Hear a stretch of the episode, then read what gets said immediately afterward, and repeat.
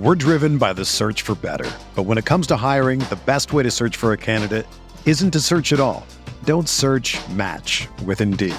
Indeed is your matching and hiring platform with over 350 million global monthly visitors, according to Indeed data, and a matching engine that helps you find quality candidates fast. Ditch the busy work. Use Indeed for scheduling, screening, and messaging so you can connect with candidates faster. Leveraging over 140 million qualifications and preferences every day, Indeed's matching engine is constantly learning from your preferences, so the more you use Indeed, the better it gets. Join more than 3.5 million businesses worldwide that use Indeed to hire great talent fast. And listeners of this show will get a $75 sponsored job credit to get your jobs more visibility at Indeed.com slash BlueWire. Just go to Indeed.com slash BlueWire right now and support our show by saying that you heard about Indeed on this podcast. That's Indeed.com slash BlueWire. Terms and conditions apply. Need to hire? You need Indeed. Welcome, everybody. We are the Pettiest Bills podcast. I'm not bright enough for all of that. Drew Gator. Because I thrive off negativity, it's just more hackery from a charlatan and a carpetbagger. the Rockpile Report. Oh, my blood pressure's rising. He gave him Coors at banquet beers out of spite. the pettiest, hardest drinking Bills podcast. I'll go to hell and back just to prove a point.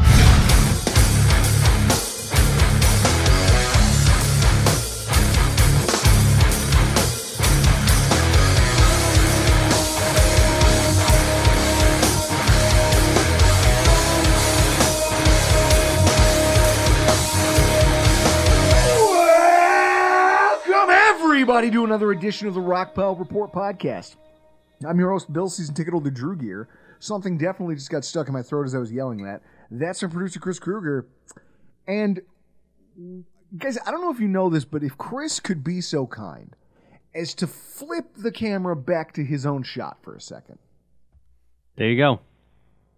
Guys, notice anything different? I repositioned my desk. Is is what I did. It was a No, hang on. I, I want Pain to in the you- ass but to- I, well, I want to stop get you right to. there because when people hear, "Oh, I moved a desk," they think to themselves, "Okay, a guy lifted a piece of furniture, rotated it ninety degrees, set it back down, and put his monitors back on it." Not in this dojo. All right, that's not how things work. Chris, like, I will say this for all the things that I deride Chris about, there are a handful of things that he excels at. And one of them is his ability to put together one of like just his engineering knowledge and kind of his makeshift engineering that he used to put the, put the studio together. Everybody who's people who work on the radio come in here and tell us it's more ergonomic than what they deal with it at their actual job. So he's got a lot of time and energy and heart and resources plugged into this. Lot of thoughtfulness gets put into how things are wired, how certain cords are ran. So, Chris, how long would you say it took you just to rotate your desk 90 degrees? Uh, it took me over the course of I think I did three days. I started Sunday night because I stay up late on Sunday night, and I when I say I disconnected everything, I mean I shut my computer off, unplugged all of the cables, and clipped all of the zip ties that all the wires that are run in this room. And then Monday, I, I started the process. All I, I literally just turned my desk 90 degrees. If you're watching on YouTube, you used to see me like this. I was facing this way. You looked like an And then Drew was- Alfred Hitchcock. Drew was to my left. This is like probably a little more appealing for I don't know about that. well for those on YouTube because you know over here I have all of my ba- I had Bandits season tickets, so that's all of them, and then I have this doesn't get filled up enough this frame of tickets because nobody does Tickets anymore. ticket everything's So what you wireless might have like to do is swap those. I know. I hate I I hate as a Bill season ticket holder that I don't get a physical ticket because they would all be in here. you do and know then that you can go buy them for five dollars down at guest services. I will hundred percent do that now that I know that. And then like this frame up here is now those on YouTube you can't see it, but most of the tickets in here are like oddly shaped tickets or season tickets, and like this ticket right here. Wednesday, December seventh, twenty sixteen.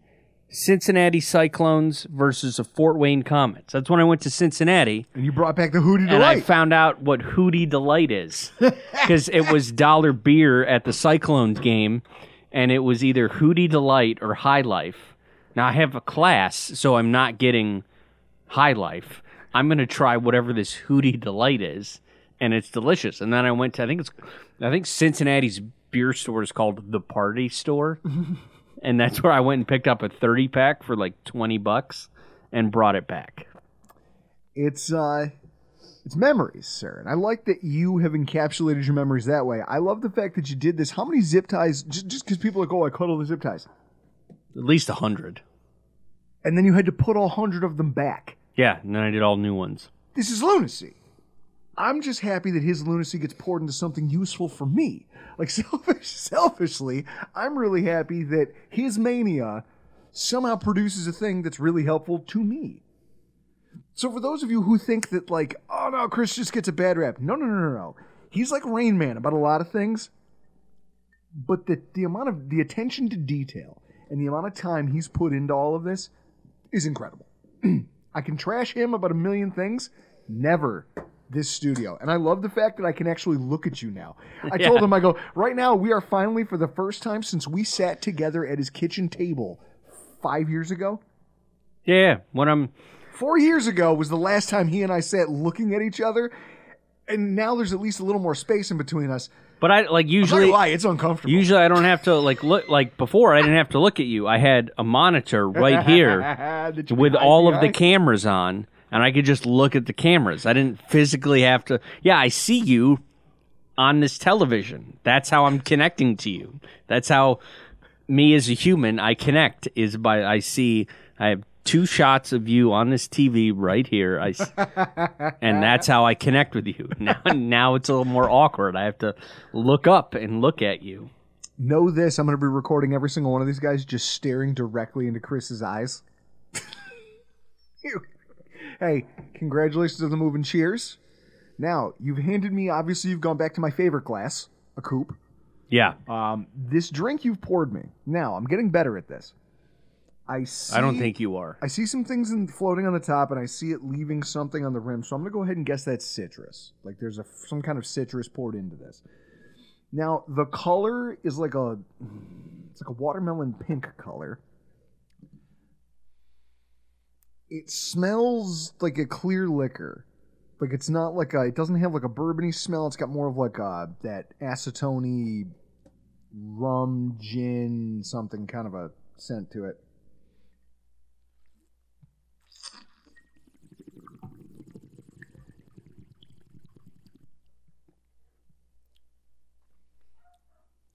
No one likes to hear what you just did.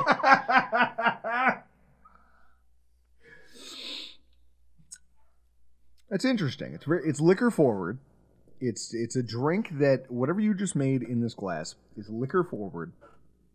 There's a hint of the I can taste the citrus. There doesn't seem to be a lot of fruit.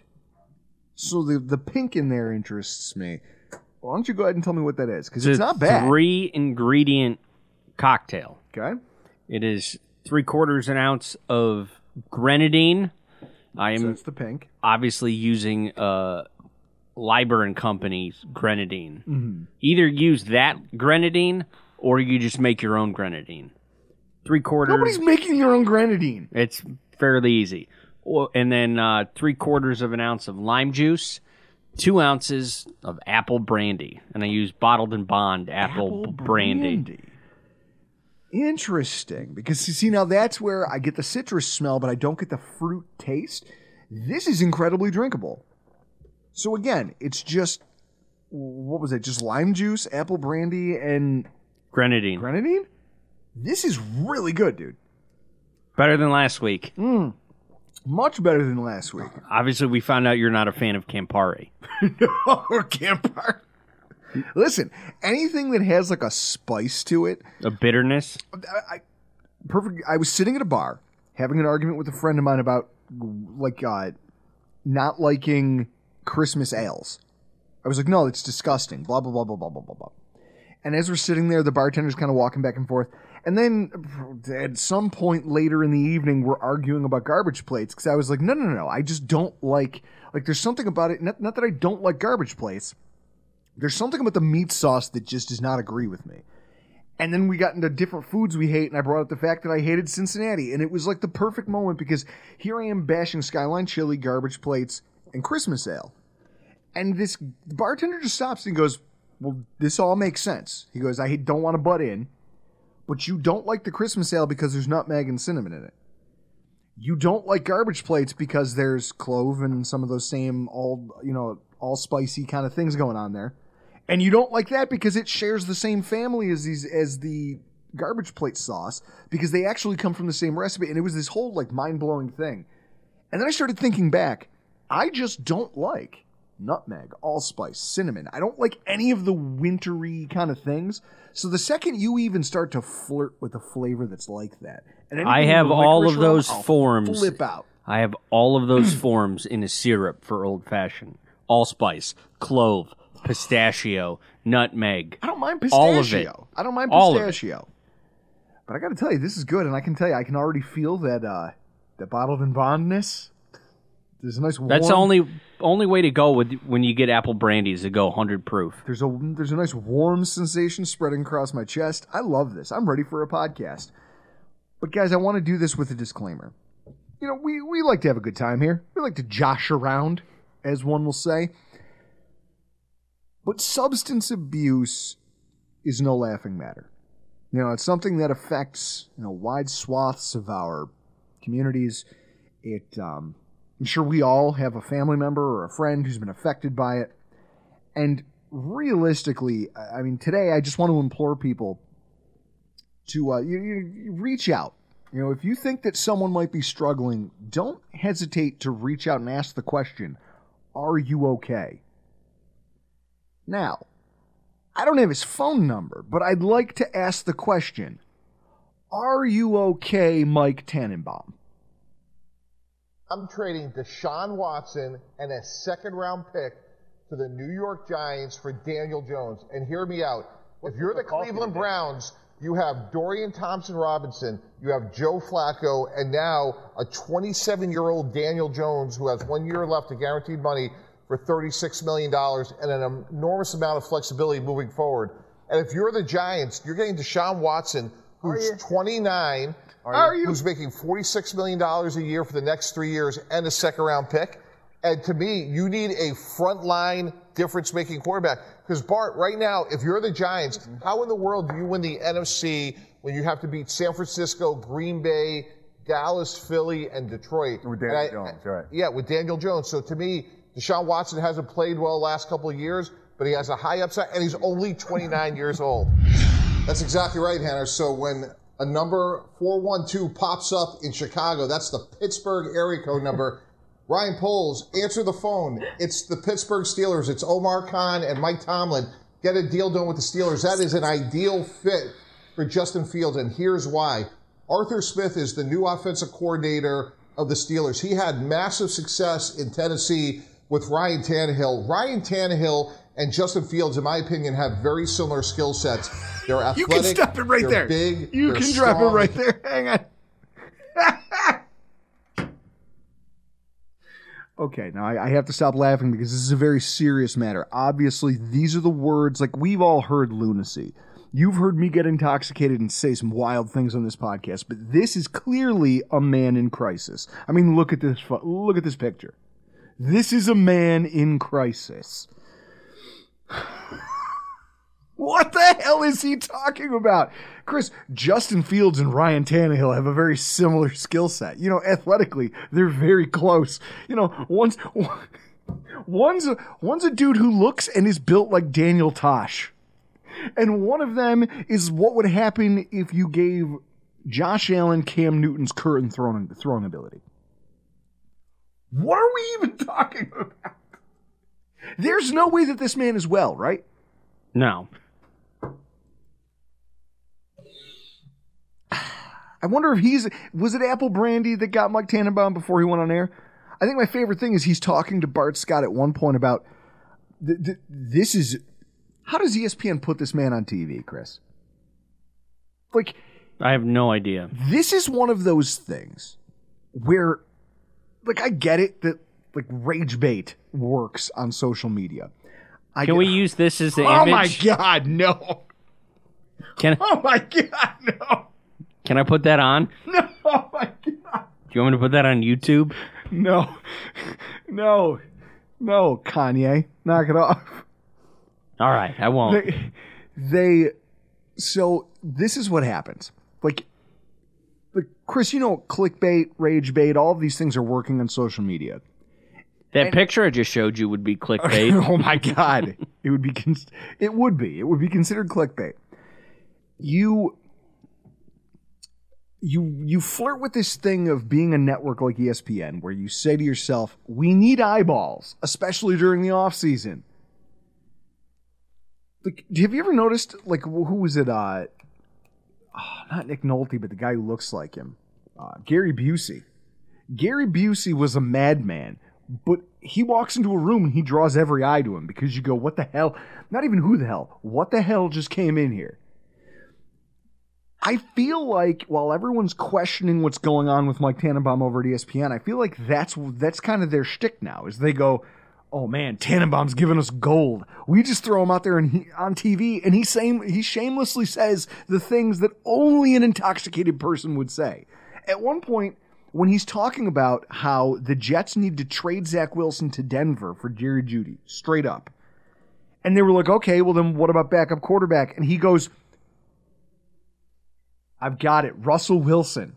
Russell Wilson comes and backs up Aaron Rodgers for one year and starts invoking the name Vinny Testaverde. And Bart Scott leans over and takes his coffee cup and looks into it like, "Are you are you drinking apple brandy? Like what the hell's happened to you, man? Are you boozing on the clock? Like, Mike, this is a cry for help. Uh, look, your friends are worried about you. We're not, because I'm not your friend. But but I'm sure there's people out there who are hearing the things that you're saying on television and they're concerned about you. Like when you say that Kansas City should trade Mc, Trent McDuffie to Miami for Jaylen Waddle. He said that on t- live TV. He said that on television. I couldn't find the clip, but it's like Mike Tannenbaum and then Mike Tannenbaum's trade idea. Boom. In the, t- Google it. It's right there. that does not make any sense for either team. And I'm not. I don't know football.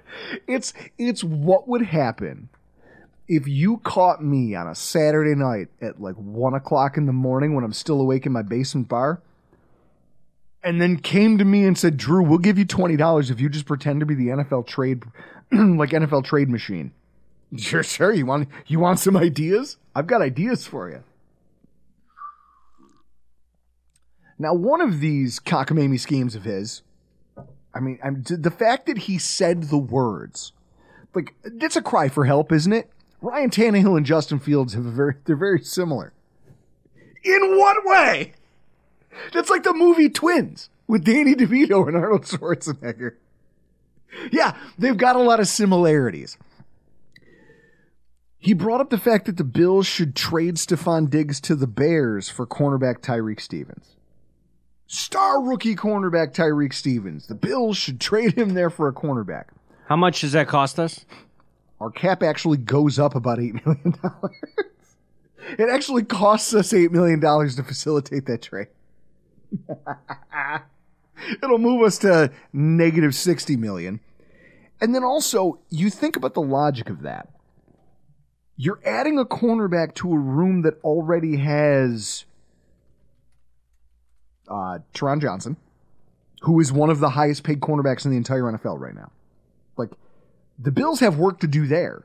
You know, some people have talked about the fact that maybe an extension and then restructure makes sense just to get us over this hump. You've got Rasul Douglas, who you just traded for, who's got a $9 million cap number. You've got Christian Benford. You've got a uh, struggling first round pick in Kaiir Elam, who's having a hard time getting on the field. and you want to throw another sophomore player into that mix, along with a Trey White that nobody really knows what how the Bills feel about him. Ryan Lasel loves it when I use the term hat on a hat. But that's absolutely what this would be. It's just hat on a hat. You're making a trade to see no benefit unto yourself. You're just making it. And you're not even getting a better football team out of it at the end of the day. The whole thing, it's one of the dumbest things I've ever heard in my life. It's there, there's just a lot of things here.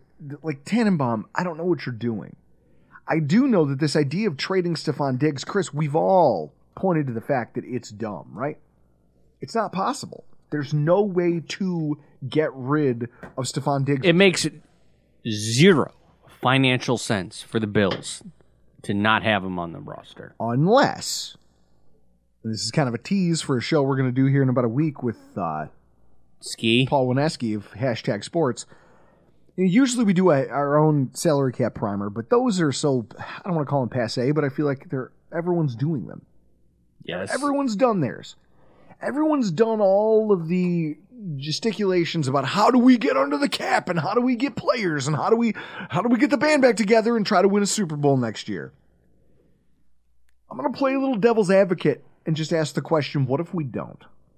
What if we don't? This is a a, a, a replay of 2019. When when did we try to get under? Was it 2018 or 19? It was 2018. 2018. So you're trying to you're saying replay 2018.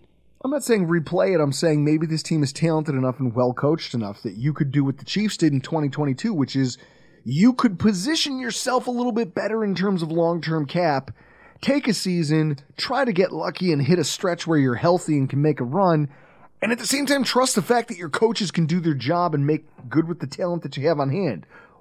Part of which includes one of the best quarterbacks in the entire NFL. I'm just saying. It's going to be an interesting kind of walk through. it's going to be an interesting walk through the salary cap for sure. But it just feels like they could send these ESPN guys a flyer, right? Like they wouldn't. Don't they have a staff? Like we all know Bill Barnwell doesn't do his own work. Doesn't True. he have a staffer who could just come to him and say, "Hey, Bill, before you talk about this, eh, here's the salary cap impact." Do you want to try to sell? uh, We can celebrate something What's that? now because I'm a nerd and I follow all of the sports media. Mm-hmm. Did you know that Ryan Clark's contract with ESPN expired without a deal? So he's a free agent. Correct. Call him. Let's see.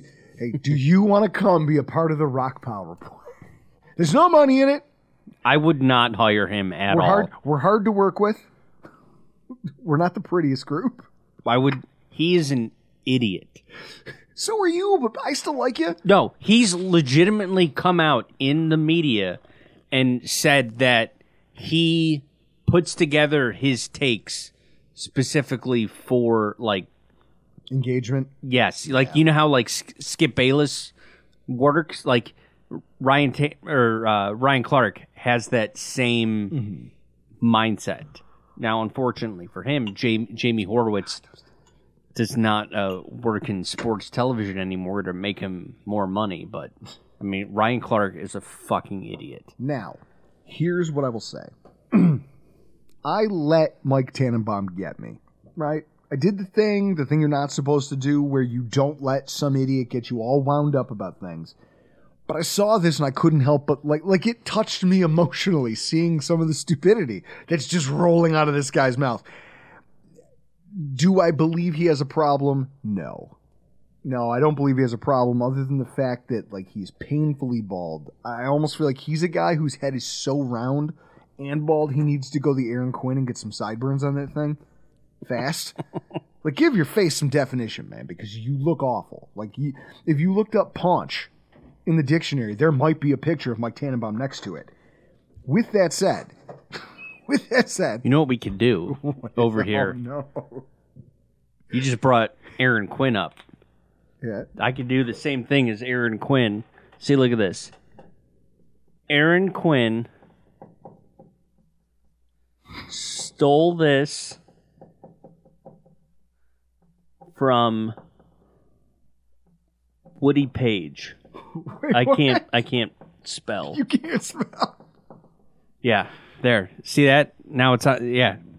Perfect. In the shot. No, it's real. Yeah. You see it. Anybody that watches cover one, uh, Aaron Quinn, he stole this idea from Woody Paige. Now I have to Google who the hell Woody Paige is. He's a sports columnist for, or was with the Denver Post.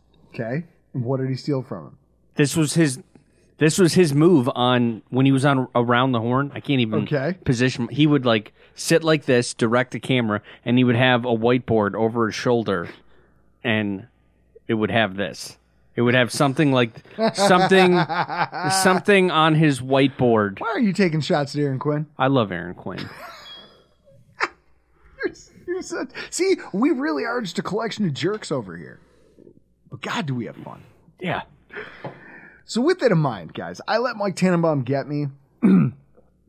I wouldn't suggest anybody make a habit out of it. The guy's a fired GM for a reason. Not just fired, but like fired, fired. Like if you look at like what has Mike Tannenbaum's career been? Mike Tannenbaum, Pro Football. I'll pull it up. Yeah, you give that a goog and throw it over here on this monitor. Do you want his Wikipedia? yes. Just bring me the Wikipedia. So, with that in mind, I let this guy get a rise out of me, and this is the time of year where you're going to see so much of that because there's no in there's no action to talk about. They're all just trying to drive conversation that they get to be the focal point of. Even if you hate them, you're going to watch them. I gave him so much of my time. I went down a rabbit hole last night and woke up this morning, told Chris we have to do a bit. And I hate it. I hate that we have to do it. He's got me. Look, look, look at how much time he spent with the Jets. Jesus. Director. Maybe that's the problem. I knew, no, That's the problem. dude. Do you notice where the problem is? Look at his career history on the right side. 97 to 2000, director of player contracts. That's a problem if you don't know what you're talking about. Well, that's my favorite. Is he gets to walk in and go, guys, let me tell you what I think they should do, and then talks about trading players with no concept of what a contract is or what the how the cap works. Like they had a cap back in 2000, but also maybe that's why you weren't that guy anymore. I don't. I don't know. What I do know is that we should all like make a pact together to not let these talking heads who are clearly in this Look at self-aggrandizement. Look at that. You see that? Read what his Wikipedia says. In April 2019, Tannenbaum joined ESPN as an NFL front office insider. He- He's as much a front office insider as it's like, hey man, I worked at a bank once. I'll tell you all about how high finance works. points? What are points? Those are on the scoreboard in football, right? Liquidity rates? Bah. You don't need those. Puts, calls, options. Nobody needs to understand these things. They're all just made up words. They don't mean anything. I, uh, he is as much an NFL front office insider as I am a captain of industry. And we'll leave it at that. Don't make the same mistake I did, guys. Over the next month and a half, as free agency gets closer, and as you know, as these as these media people spin and spin and spin, trying to keep your eyeballs on them, don't get sucked into it. give the people who do the work that you think is worthy of your time, give them your attention. The bloviators and the people who are out here just being like, I don't even know what you want to call them. What, what do you call that? The uh, the guy like a carny at a fair who's just like a carnival barker who's just yelling ab- absurd things to get your attention. Please ignore them. And please stop tweeting about how angry you are about what this person thought or how stupid they are. We all know. We all have eyes, and we hopefully all have common sense. I feel like Tannenbaum gave us all. I'd like to think we all learned something from Mike Tannenbaum today, which would be the first time anyone said that since I don't even know the early, the, like the early '90s. Sure. I'm I'm assuming he taught one of his kids to walk. allegedly. Allegedly. so the idea of trading Stefon Diggs, like that seems almost particularly stupid when you talk about the fact that we might be losing Gabe Davis. That's been part of the Bills' fan base conversation this week after him and his agent released a video, which cover one was I guys I guess helped with the video production and getting all the clips and gathering all that. Hey, you didn't know that, Chris? I saw the I saw the cover one thing being tagged. I didn't know that they that Eric and Yeah, Eric his knows ga- Gabe. He's got. Well, I, relationship. know that I know that they have a relationship and he's done. I mean, he doesn't have Shane Gillis's relationship with him, but yeah. I get that they have like I know they have a relationship, but I didn't know it was so far where like cover one was involved with the production of that video. But I mean, I, they sourced Any- video and anybody some of the cut ups. anybody that is a Bills fan knows that Gabe is as good as gone. Well, it's interesting when you talk about how we got here, though. People go, "Oh, man, he's gone." There's a lot to unpack when it comes to his situation. First of all, it was all preempted by that Dawson Knox contract. That's something not a lot of people are talking about, and I, I feel like it needs eyeballs. Because in hindsight, that looks pretty rough, doesn't it, Chris? Yeah. Now, to walk you through why I feel that way, Chris, I sent you a spreadsheet last night because I this is how this is how much it irked me. I made a chart. I made a chart to kind of put together how, in terms of rankings, Dawson Knox has performed just among all tight ends in the NFL year over year since 2020. Now, 2020, the year before he was signed to a contract extension, you, you, I mean, guys, if you're watching on YouTube, you can see the numbers. I don't have to read them to you. For those of you watching this, you know, listening to it, 2020, he was 42nd in the NFL in receptions. He was 34th in yards. He had a 9% drop rate. His cap hit, though, was the 91st in the NFL. No one cared. No one cared. There was a million people making more money than him. 2021. I believe 2021 was the extension year, correct? Yeah. 18th in receptions, 15th in yards, 4th in touchdowns. And everyone went, "Up, see? What a great what a great deal." Reduced his drop rate. Everything was good because he was making the 57th highest cap hit in the NFL. Fast forward to 2023 and it looks rough. 44th in reception, 49th in total receiving yards, tied for 47th in touchdowns with just two. His drop percentage went back up over the 10% mark for the first time since 2019, and his cap hit is now the was the 14th highest in the NFL. And you see the direction that's trending. You know why that's problematic, right? Because when you signed him, you didn't know you were going to draft a Dalton Kincaid. You didn't need to know you were going to run. Was it twelve? 12 personnel. And then what happened was they found out real quick oh, well, he's banged up. He's going to miss games. We're going to put Kincaid. Okay, we have to do wide receiver things with Kincaid. We're not going to run the 12 personnel stuff with Kincaid. That was the early thing in the season. It started off with this idea that we could run them both 12 personnel. It's going to be awesome. It's going to be everything we want it to be. And then Knox gets dinged up. He misses some time here. He's not exactly effective here there.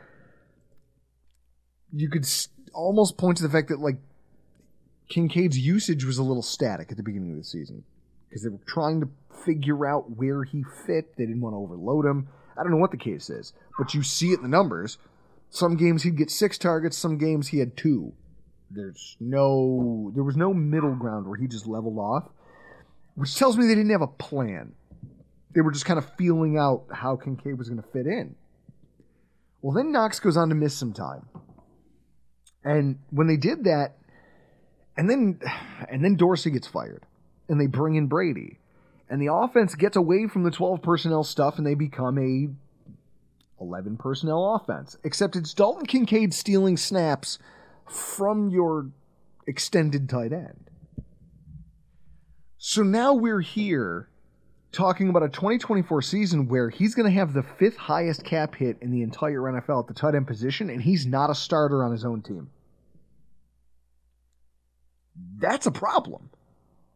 I don't care how you slice it, that is a problem.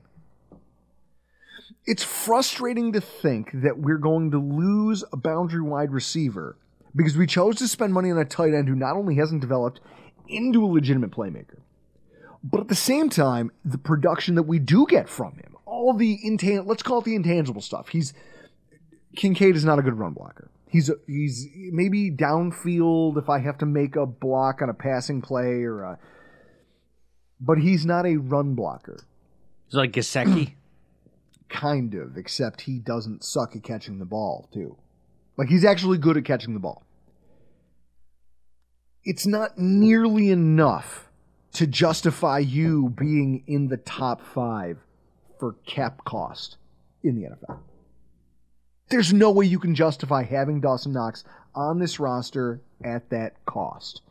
And yet, there's no talk about us trading Dawson Knox, is there? Is he tradable? No one's. Eh, oh, Okay, but answer my question.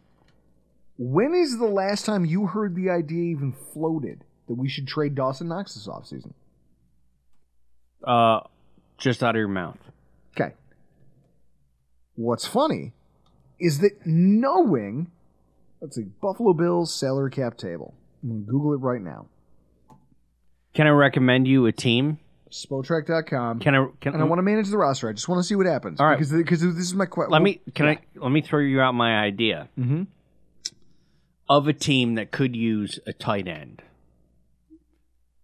They have a tight end, I think, in the same age bracket as Dawson mm-hmm. Knox, but just because they got a new offensive coordinator,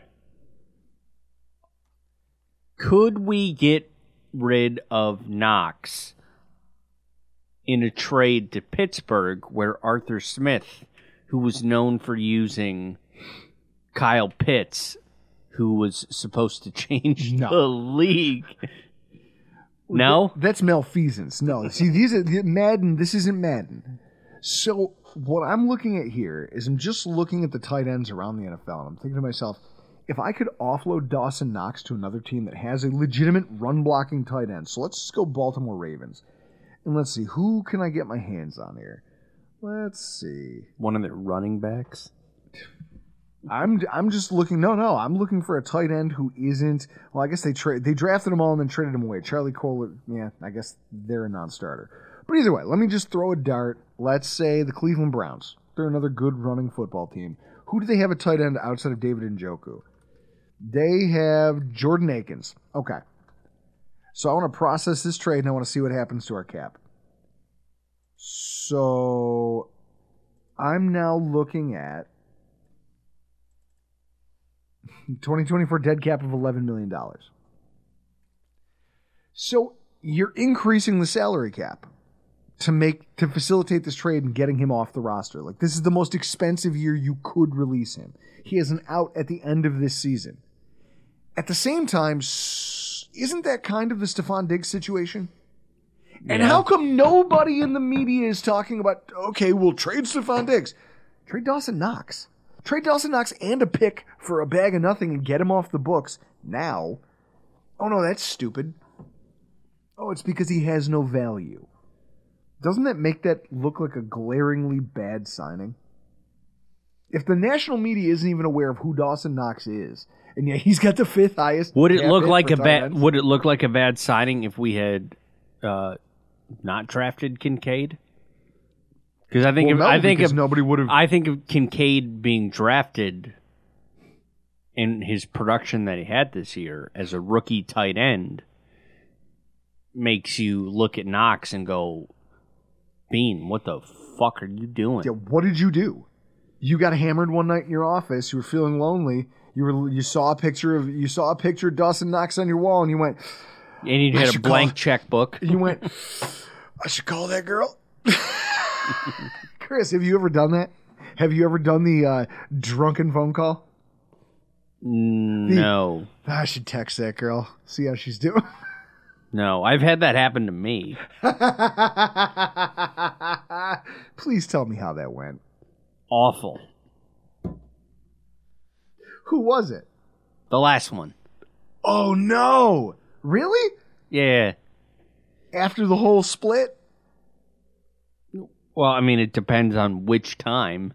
Wait a minute. Whoa, But- whoa, whoa, whoa, whoa. You're dropping a bombshell on me. I need to hear this. there's no bombshell. There's, you know, we were on and off, but then there was, there was a time where we were off, and then I got like a drunken text from her, and then it was, all right, well, let's try to fail at this again, which is exactly what happened. what a disaster. God. Chris. We're driven by the search for better. But when it comes to hiring, the best way to search for a candidate isn't to search at all. Don't search match with Indeed. Indeed is your matching and hiring platform with over 350 million global monthly visitors, according to Indeed data, and a matching engine that helps you find quality candidates fast. Ditch the busy work. Use Indeed for scheduling, screening, and messaging so you can connect with candidates faster. Leveraging over 140 million qualifications and preferences every day, Indeed's matching engine is constantly learning from your preferences, so the more you use Indeed, the better it gets. Join more than 3.5 million businesses worldwide that use Indeed to hire great talent fast. And listeners of this show will get a $75 sponsored job credit to get your jobs more visibility at Indeed.com slash Blue Wire. Just go to Indeed.com slash Blue Wire right now and support our show by saying that you heard about Indeed on this podcast. That's Indeed.com slash Blue Wire. Terms and conditions apply. Need to hire? You need Indeed. I love you. See, I love what this show is. It's honesty. We're not Mike Tannenbaum you here. No, We it- we it's give Eddie. It's Eddie Brady. It's Eddie Brady. we, we give you some. St- oh, what do they call it? The uh, what, what they used to call that back in the seventies with the straight the straight talk. There's no jive. There's no jive here in this podcast. Was it semi pro? is- Was it semi pro jive turkey? The funny thing is, some of our listeners are old enough to remember when that was popular. oh man! Right now, Vince and Jake are like, God, come on, Got me. come on, you got me. okay, so back to Gabe Davis. We got sidetracked. Polarizing player, right? Because half the fan base will tell you if you just bring up Gabe Davis, if you walk into any room and go, "Hey, so what do you think about Gabe Davis?" You will get three people who go, That "Eh, that guy's depends. overrated. Uh, I That don't think we're depends if you're talking in the context of Gabe Davis versus Isaiah Hodgins, Nate Geary. You'll have the people who tell you he's wildly undervalued, and then you'll have the people who tell you, "Oh, he's overrated, and we can replace what he does. It's not a big deal." Now, every single offseason since he became the outside wide receiver back in what after we let uh because he only shared the field with um it was 2000 is when we drafted him. He shared the field with john brown for one year. In 2021 is when they if i'm if my memory serves 2021 is when they allowed john brown to walk in free agency. He only had a two-year deal. They allowed him to leave. You talking the 2020 Bills? Yeah, 2020 they were both on the team. John Brown and Gabe Davis. Gabe Davis had six touchdowns that year, I believe. Then they went on the following season. Here we go. You got that pulled up for me? Yeah. So 2020 they shared the field and you look at where Gabe Davis is, he was second on the team in touchdowns with seven. His rookie season they let Gabe they, they, they let John Brown walk the following year because obviously when you have a rookie with 600 yards and seven touchdowns, you want to see what that looks like because you might have just caught Especially on a rookie deal. Yes. So they let John Brown walk. They put Gabe Davis outside. Chris, if you just want to scroll up to the top and click next season, it'll show you the stats from the next year. So in the that following season, we all expected Gabe to take that big step, and he didn't. And that's okay because he still scored six touchdowns. I believe he went seven, six, seven, and it was still a good season. But you saw the drops.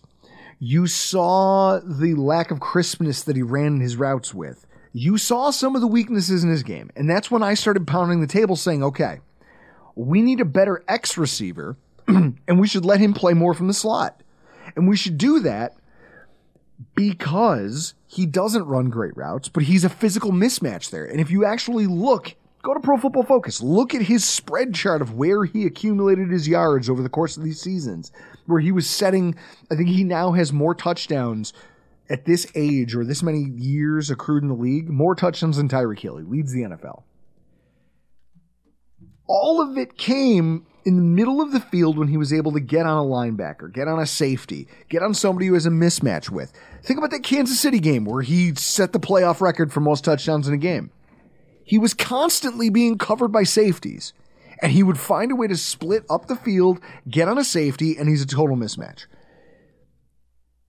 Yet every time you shuffled him out to the out wide, good cornerbacks who are more physical and more savvy and have the boundary, they have the sideline at their disposal they can do a lot of things that take his rare physical traits and make them worth less than they would be somewhere else along the offensive formation.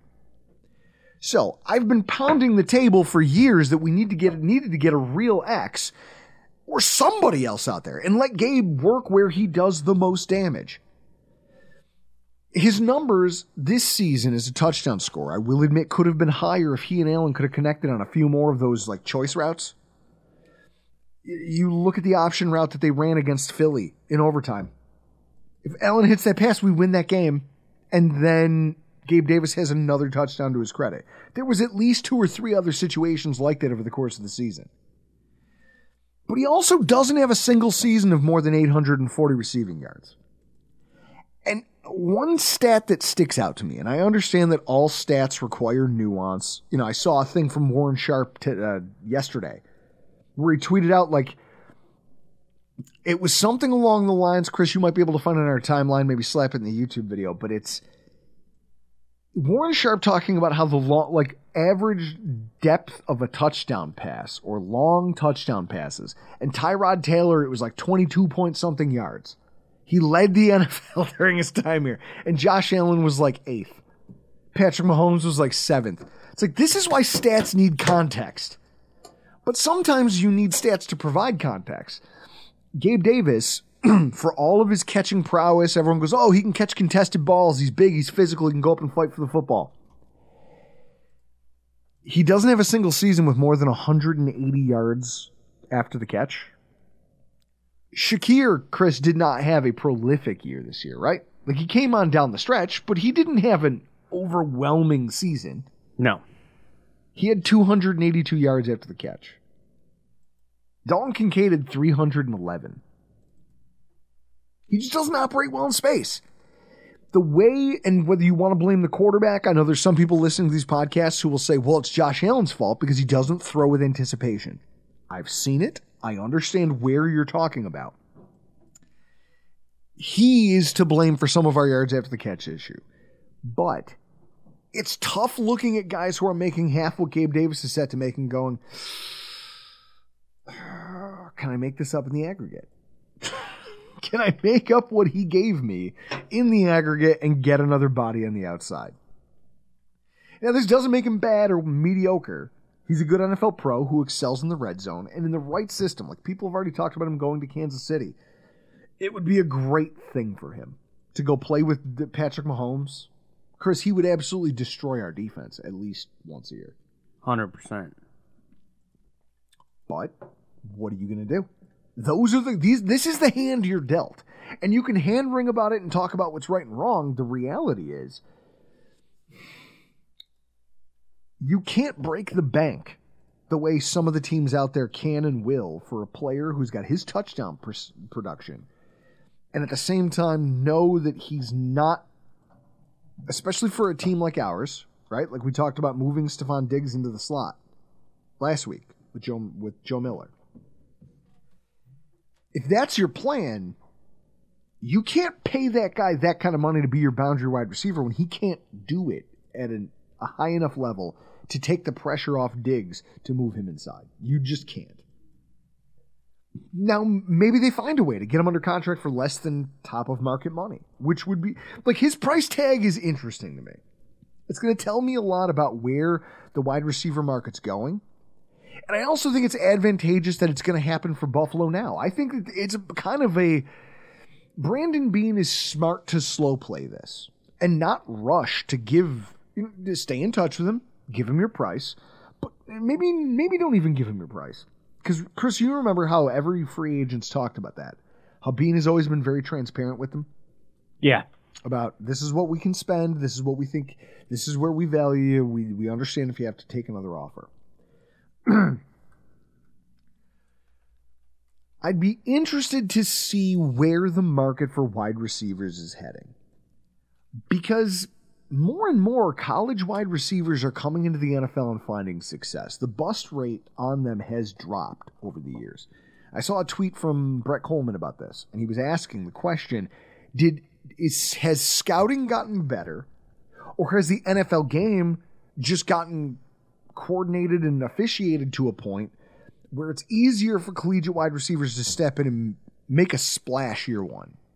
Your Zay Flowers, your uh, Jordan Addisons, your guys like that, who are not early first round draft picks, but who are still coming in and making a sizable impact. In that world, what is the price tag for a guy who doesn't have a thousand yard season?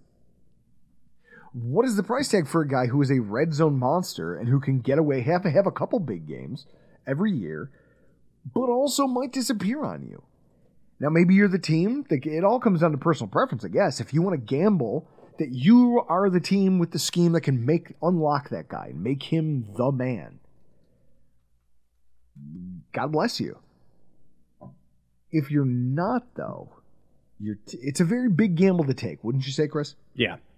Now, with that said, I'm going to be very interested to see, and I think Beane is smart to snow, slow play this to find out what the market looks like. What deal does Tee Higgins get? He's going to get a lot. Now, maybe he gets franchise tag, which we're going to talk about in tonight's other show that we're about to record. Franchise tags and all that fun stuff as uh, the free agent market takes takes shape. but realistically, you're talking about a player who's not qualified to be top of market. How much does inflation raise the price tag for a guy like that? What's the fit? Where does that go? Or are GMs now looking at the draft going, look at all these recent successes? We can kind of do what we do with running backs to a certain degree.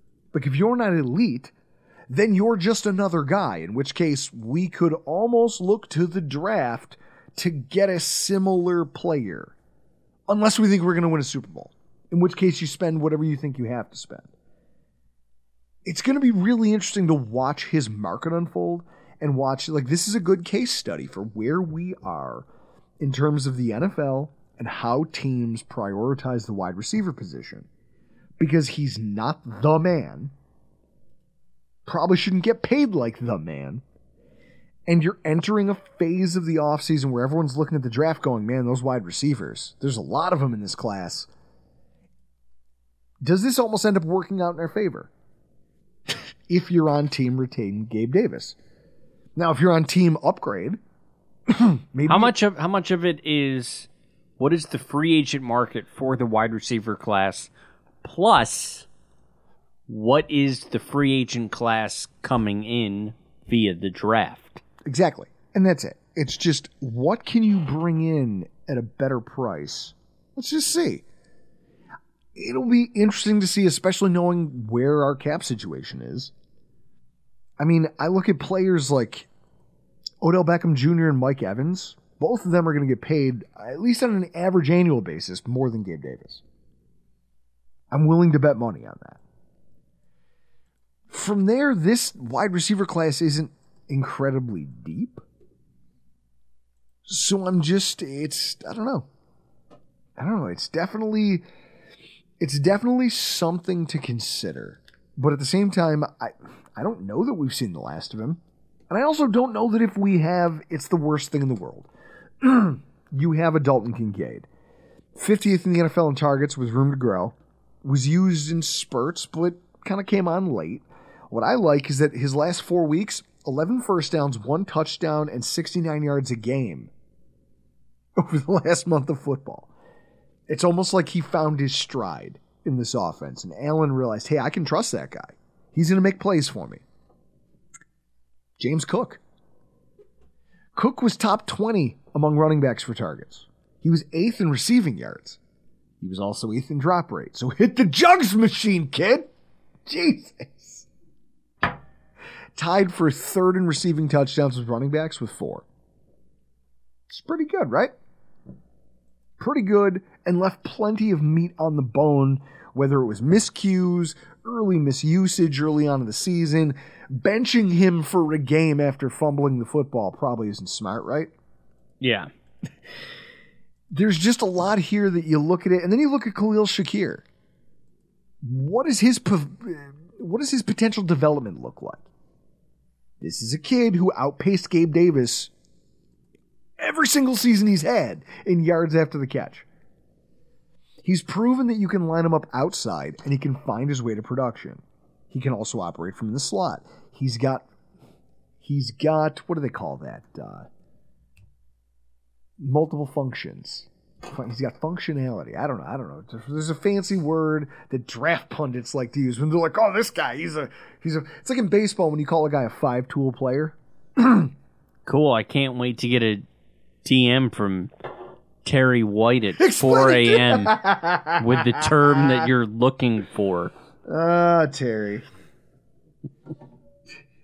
what I love about Terry is that he'll pick the most obscure part of a podcast and be like, "Well, actually," and just but but he's always right.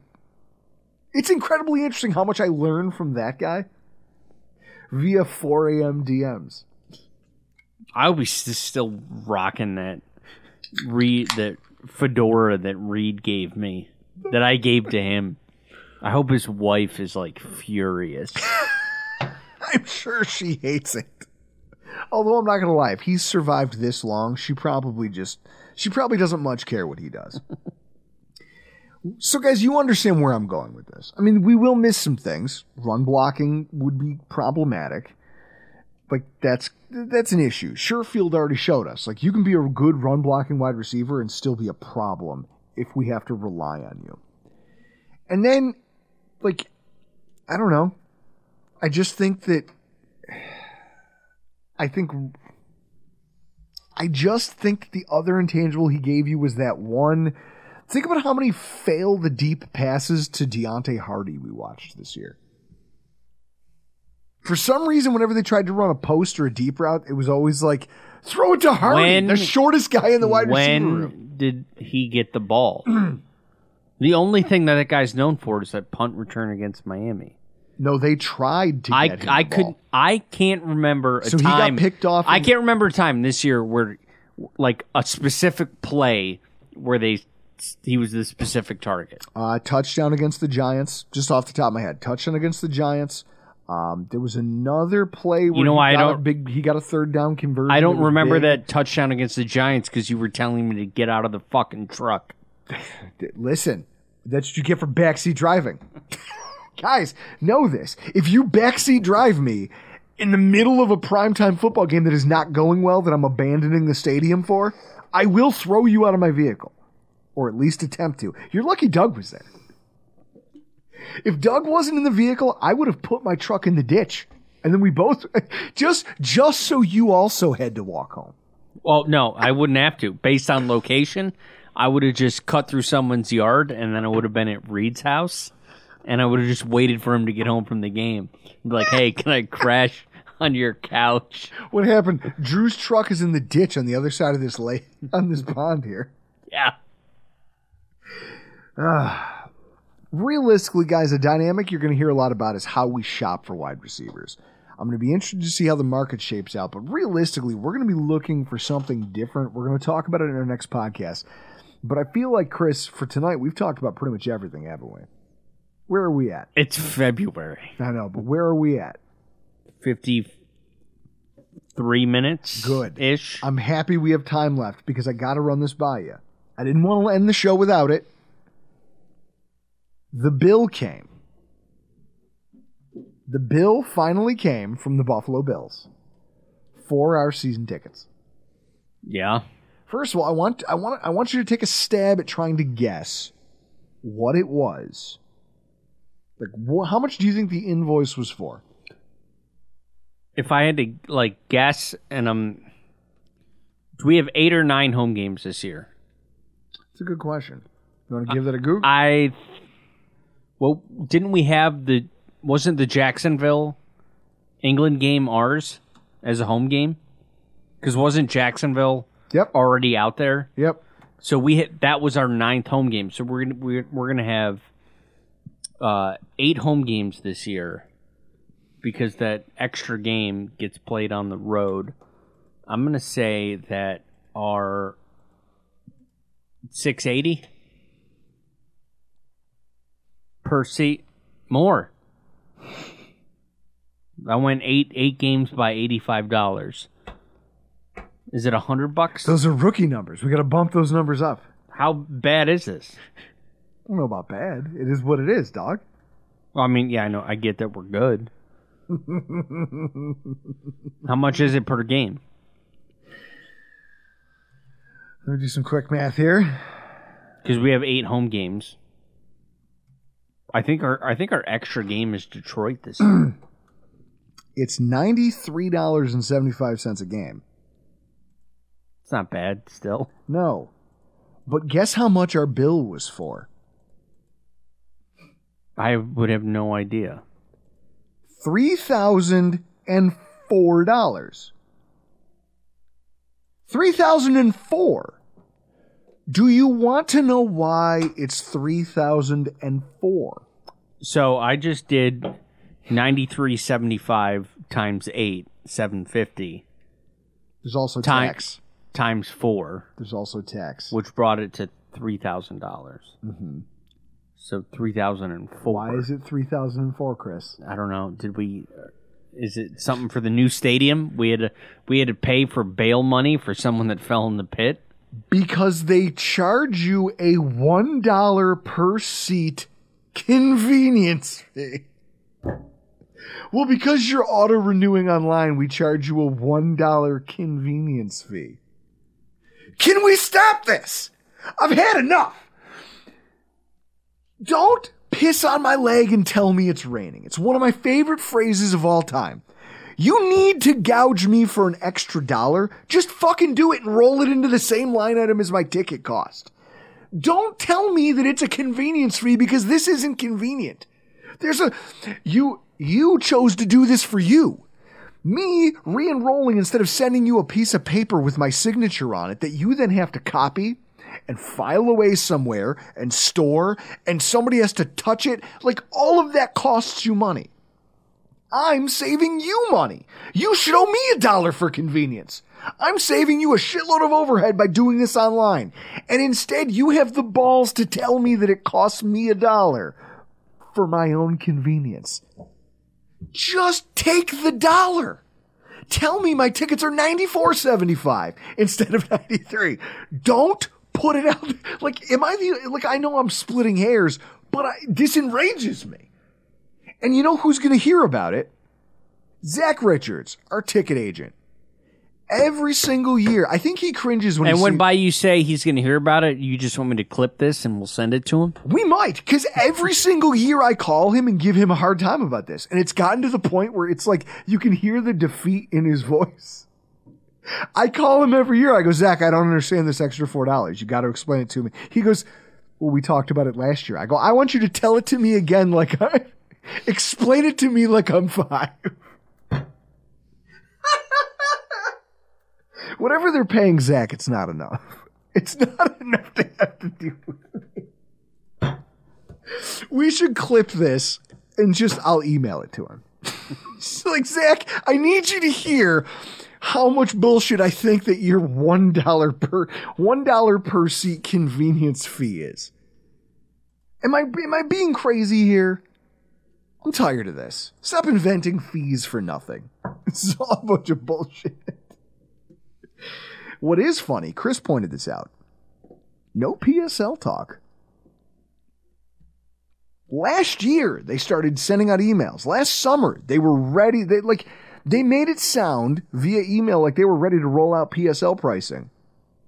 And then it just all kind of went quiet. And then this season comes, and there's no talk of people because like last year it was, hey, let us explain to you how this is all going to go. And we have this big interactive room where you're all going to be able to come in and pick out your seats, and you're going to see a render 3D rendering of the stadium, and you can interactive bullshit inside of a room full of like this sounds like a sketch from I think you should leave at this point because we've reached a place where I haven't heard a word about PSLs. But you know what that tells you, Chris? What are PSLs tied to? I don't know. Per, well, the personal seat license. No, no, no. But beyond that, philosophically, your PSL is a direct cash infusion to the team. Yeah. Usually, those go to cover construct like construction costs. They're like, listen, we know we're getting any stadium that's done it in the past. We know we're getting state money. We also need a chunk of money from the fans. So we're going to sell you the rights to buy your own seat. I get why people are against it.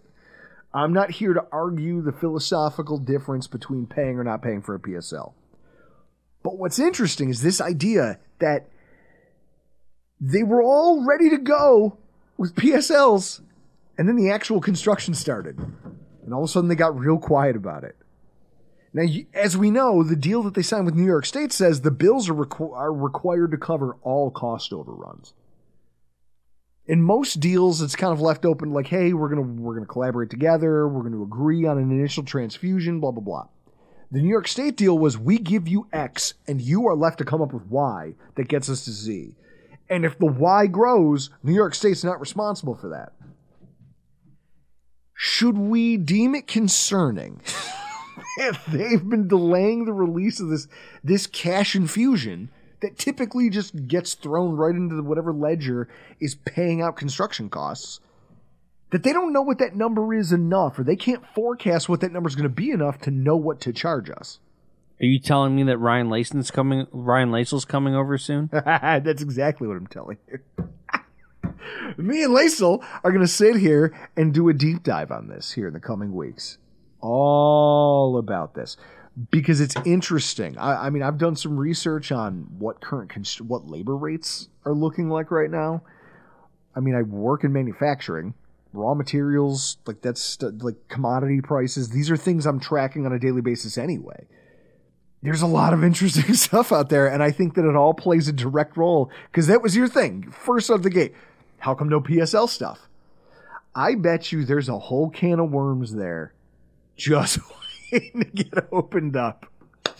Let me ask you this: so with PSLs not being what we're what two we have two more seasons at at Ralph Wilson, yeah, Rich Stadium, whatever you want to call it. So we have two more seasons. You haven't announced PSLs yet. Is it in my best interest to believe that PSLs are now going they're up absolutely and more poor people are getting priced out. I'll go upstairs right now and give you 2000 cash for a psl all i know man is that there's something going on here and it's interesting. I like it. Now you know all season long i've been deploring the bills on twitter tweeting emailing poor zach richards. Emailing poor zach in the middle of the season you know, we lose to the Bengals. I tweeted it out, and then I also emailed him separately to just be like, if the Bills front office wasn't such a bunch of cowards, they would just announce the PSL prices today. Today's the day. We're already mad at you people. Just give me the numbers. I also said it after the Kansas City loss. I think I also said there, there was some other game where I like was like, this is the day. Let's do it after the Eagles loss. Just hit us with the PSL numbers. We're already angry. What do you think about that philosophically? Bad news on top of bad news? Would you rather get it that way? I don't give a fuck what the PSL is. No, no, no. In fact, maybe this is an after dark topic, guys. Maybe, maybe you should tune in later. We have a conversation to have about this. Guys, it's going to be interesting to see where this goes, but watching the lack of PSL information is a little bit telling as far as where that price tag is going and the fact that they haven't been able to dial into it and start because Chris you'd love to, they would love to get their hands on that cash. Yeah. They would love to be able to tell you and I, here's how much you each owe me in order to keep your seat. So the fact that that's not even being discussed or broached with us tells you they don't know how much to ask for. Let me ask you this: How many people have? How many season ticket holders are there? I think it was somewhere in the ballpark of about 55,000, maybe close, edging up towards 60. So if you did fifty-five thousand times a two thousand dollar PSL, hundred and ten million. It's 110 mil. I think they're trying to figure out how many more million do we get in over our heads on this. It's going to be interesting to see where it goes. But for tonight, we got to get the hell out of here. Make sure you tune into our other podcasts because we've got a lot coming up. We've got uh, free agent tag talk. We've got a little bit of free agency conversation because I think that there's everybody's rushing to name their favorites, right? Everybody, this is the guy I want, but here's what I think makes sense for the Bills. And the landscape is still shifting, and there's a lot of things to point at there. And I'm not willing to do any in depth research until I see how that plays out. We're going to talk about that. We got an after dark coming up that I've got a really great topic for. I'm excited about this week, but for tonight, we got to get out of here, or at least this podcast. I'm Drew Gear. That's Chris Krueger. And this is your Rockpile Report. Spring is in the air at Littleton Coin Company, and we want to help you brighten your collection. Visit us at littletoncoin.com all month long to enjoy 15% off your purchase. With a wide selection of coins, paper money, supplies, and more, Littleton Coin Company has something for every collector's taste. Use promo code SPRING at littletoncoin.com for 15% off your purchase all month long. Restrictions apply. Littleton Coin Company. Serving collectors since 1945.